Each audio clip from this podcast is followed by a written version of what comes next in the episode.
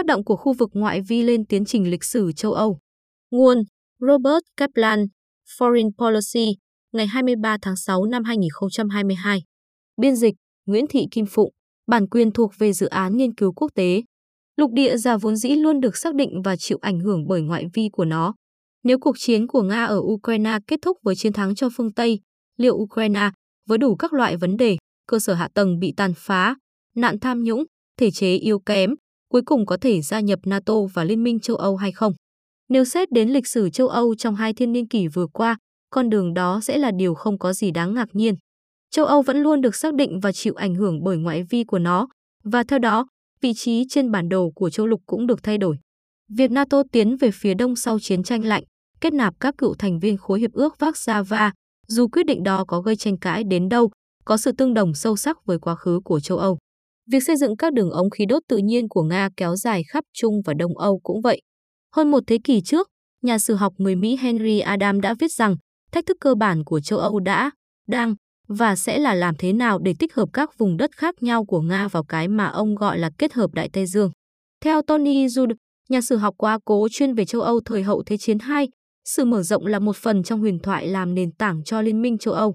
Ngay từ đầu, EU đã là một liên kết đầy tham vọng, mở rộng dần dần để bao gồm các vùng đất từng thuộc về Vương quốc Caroling, Phổ, Habsburg, Byzantine và Ottoman trước đây, mỗi vùng đều có lịch sử và mô hình phát triển riêng biệt. Nói cách khác, châu Âu luôn tìm cách để lớn hơn nữa, tiến xa hơn nữa, tham vọng hơn nữa. Bởi nếu ảnh hưởng của châu Âu không được cảm nhận rõ ràng ở các khu vực biên giới, những đối thủ như Nga sẽ liên tục đe dọa họ. Khi Hy Lạp và Thổ Nhĩ Kỳ gia nhập NATO vào năm 1952, đó là một bước đi táo bạo vì hai nước đều chưa phát triển và đang thù địch lẫn nhau. Khi Tây Ban Nha và Bồ Đào Nha gia nhập cộng đồng châu Âu vào năm 1986, việc hai nước trên bán đảo Iberia đều tương đối nghèo và có quá khứ độc tài đã khiến quyết định mở rộng châu Âu ra ngoài dãy núi Pyrenees trở thành một quyết định táo bạo không kém. Giờ đây, những bước phát triển như vậy đã trở nên tự nhiên đối với dự án châu Âu rộng lớn. Thổ Nhĩ Kỳ vẫn là trường hợp ngoại lệ duy nhất do vị thế trung lập của họ đối với châu Âu, Nga và các lực lượng cực đoan ở Trung Đông. Tuy nhiên, Thổ Nhĩ Kỳ có thể sẽ quay trở lại với phương Tây sau nhiệm kỳ tổng thống của Recep Tayyip Erdogan, người đang ngày càng gặp nhiều rắc rối và đang điều hành nền kinh tế của mình một cách thảm hại. Vùng ngoại vi đang tiếp tục xâm lấn vào châu Âu dưới hình thức cuộc xâm lược quân sự của Nga, tình trạng vô chính phủ ở Trung Đông liền kề và các quốc gia láng giềng đang tìm cách gia nhập EU. Ukraine chỉ là một ví dụ về một quốc gia lân cận khao khát sự tự do bên trong các thể chế và chiếc ô toàn cầu của châu Âu. Thật vậy, trong chuyến đi vài năm trước đến Albania, tôi đã thăm thành cổ Bezat cách biển Adriatic không xa. Ở đó, tôi thấy các nhà thờ chính thống giáo Byzantine và tàn tích của các nhà thờ Hồi giáo Ottoman nằm sát cạnh nhau, và mọi con đường ở đây đều từng là những con đường thương mại nối trung tâm địa Trung Hải với Istanbul. Trong một nhà thờ ở Bezat, tôi được chiêm ngưỡng một biểu tượng của thế kỷ 18 với Đức Mẹ Đồng Trinh đang giang tay ban phước lành, còn hai bên mẹ là hình ảnh các nhà thờ Hồi giáo. Chính thông giáo, Hồi giáo và Công giáo cùng tồn tại ở Albania, một thành viên NATO mong muốn gia nhập EU, bất chấp thể chế yếu kém và tình trạng tội phạm có tổ chức tràn lan. Không chỉ Albania, mà Serbia, Montenegro, Kosovo, Bosnia và Herzegovina và Bắc Macedonia đều là những quốc gia mong manh nằm bên trong thế giới chính thống giáo và Hồi giáo phương Đông. Họ là một phần địa lý của châu Âu và đang tìm kiếm tư cách thành viên EU, bất chấp vai trò của Nga và Thổ Nhĩ Kỳ trong nền kinh tế của họ. Trên thực tế, phương Đông đã đặt nền tảng cho phần lớn châu Âu ngày nay. Cuộc di cư của người Slav từ nội địa châu Á sang châu Âu từ thế kỷ 5 đến thế kỷ 7 chính là nguồn gốc của các quốc gia từ Ba Lan đến Ban Căng.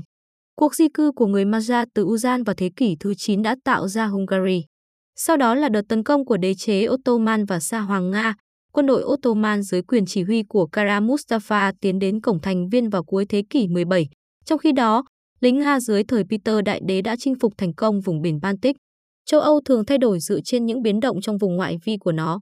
Trên thực tế, biến động lớn nhất và kịch tính nhất đối với bản đồ châu Âu xảy ra vào cuối thời cổ đại và nguyên nhân cũng xuất phát từ phương Đông. Đế chế Ba Tư của người Sasan đã đụng độ với đế chế Byzantine và làm suy yếu cả hai, theo đó tạo điều kiện cho người Ả Rập chinh phục không chỉ Trung Đông mà còn toàn bộ bờ biển phía nam của Địa Trung Hải. Khi người Ả Rập đặt chân đến Bắc Phi, châu Âu cũng bắt đầu chuyển hướng về phía Bắc và rời khỏi Địa Trung Hải, khoác lên mình vẻ mặt lạnh lùng của tộc người Frank gốc rách manh. Đã đến đỉnh cao Kitô giáo thời Trung Cổ, Trong lúc các tộc người rách manh bao gồm cả người Gốt và người Lombard trở thành các nền tảng xây dựng nên văn hóa và nhân khẩu học của phương Tây. Điều đó không có nghĩa là điều này sẽ tiếp tục xảy ra. Hãy thử xét rằng trong suốt thời cổ đại cho đến thế kỷ thứ bảy, rất lâu sau khi thành Rome sụp đổ, tiếng Latin vẫn là ngôn ngữ chung của Bắc Phi.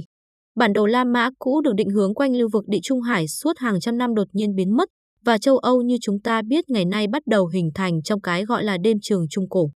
Fernand de Bourdain, nhà địa lý vĩ đại người Pháp sống vào giữa thế kỷ 20, thậm chí còn ám chỉ rằng Địa Trung Hải thực sự không phải là biên giới phía nam của châu Âu. Châu Âu, theo quan điểm của ông, chỉ kết thúc ở nơi sa mạc Sahara bắt đầu. Tức là các thành phố lớn và dân cư ven biển Ả Rập Bắc Phi và vùng Lơ Vong về bản chất là một phần của châu Âu. Địa Trung Hải là cầu nối, chứ không phải giải phân cách. Một khi lập luận này được hiểu rõ, những tác động của nó đối với thế kỷ 21 là rất lớn. Thậm chí, một Ukraine đã hội nhập vào châu Âu cũng có thể không phải là sự kiện có ảnh hưởng lớn nhất đến vận mệnh của lục địa này trong những thập niên tới. Chẳng hạn, các quốc gia nhà tù ở Trung Đông như Libya của al-Qaddafi và Syria dưới chính quyền đảng Baath, những nơi từng trận đứng dòng người di cư vào Nam và Đông Nam châu Âu, nay đã sụp đổ. Đến năm 2050, dân số châu Phi sẽ tăng gấp đôi lên 2,5 tỷ người và đến năm 2100, con số này có thể đạt 4,5 tỷ người, theo Liên Hiệp Quốc. Vào đầu thế kỷ 21, châu Âu và châu Phi có dân số sấp xỉ bằng nhau, nhưng đến cuối thế kỷ này, dân số châu Phi có thể gấp 7 lần châu Âu. Tăng trưởng dân số và suy giảm tình trạng nghèo đói cùng cực trên toàn thế giới có nghĩa là vào cuối thế kỷ 21, con người sẽ di cư với mức độ thậm chí còn lớn hơn bây giờ. Dù hầu hết những người châu Phi lựa chọn di cư sẽ vẫn ở trong biên giới lục địa của họ, nhưng tầng lớp trung lưu đang lớn dần ở một số quốc gia châu Phi có thể sẽ đẩy mạnh việc di cư qua Sahara đến các cảng địa Trung Hải. Sẽ có thêm nhiều người châu Phi có đủ phương tiện để di cư ra nước ngoài theo biến động nhân khẩu học và sự gia tăng kỳ vọng. Làn sóng này sẽ cộng hưởng với tình trạng di cư gây ra bởi các quốc gia thất bại và bán thất bại trên khắp giải Sahel ngay phía nam Sahara, chẳng hạn như Mali, Burkina Faso và Niger. Những người di cư châu Phi từ phía nam và phía đông của sa mạc Sahara bắt đầu đến Ý và Hy Lạp trong năm 2015 là dấu hiệu không chỉ cho thấy địa Trung Hải đúng là cầu nối, mà còn cho thấy sa mạc Sahara đã không còn là giải phân cách, trái ngược với đánh giá của Browden. Tuy nhiên, tinh thần trong lập luận bao trùm của Browden rằng sự hình thành châu Âu được quyết định bởi các sự kiện xảy ra trong vùng ngoại vi và xa hơn đã trở lại ngoạn mục trong thời đại siêu toàn cầu này. Trên thực tế, chủ nghĩa dân tộc dân túy được nước Nga của Tổng thống Vladimir Putin cổ vũ suốt nhiều năm và được chứng kiến ở một số nước châu Âu như Hungary và Ba Lan, có thể chỉ là một hiện tượng hiển nhiên. Trước khi lịch sử và văn hóa quốc gia bị xói mòn nhiều hơn nữa, vì toàn cầu hóa và chủ nghĩa toàn cầu đã chứng minh rằng chúng là một lực lượng không thể ngăn cản, dù chúng diễn ra rất từ từ và với các tốc độ khác nhau. Hệ quả là các xã hội châu Âu có thể thay đổi từ bên trong. Rõ ràng, đây là vì những lý do vượt xa sự sụp đổ danh tiếng của chính Putin vì cuộc chiến ở Ukraine. Là một phần của lục địa Á Âu, nằm gần với châu Phi và Trung Đông, châu Âu nhiều khả năng sẽ liên tục bị ảnh hưởng bởi các xu hướng như vậy vì di cư đã trở thành một hiện tượng thống trị trong thế kỷ 21. Địa lý quyết định nhiều hơn là thuyết định mệnh. Nó cũng có thể chứa đựng một thông điệp đạo đức. Thông điệp của cả lưu vực Địa Trung Hải lẫn Biển Đen tiếp giáp với Ukraine đều mang tính phổ quát, biển cả gắn kết các nền văn minh với nhau.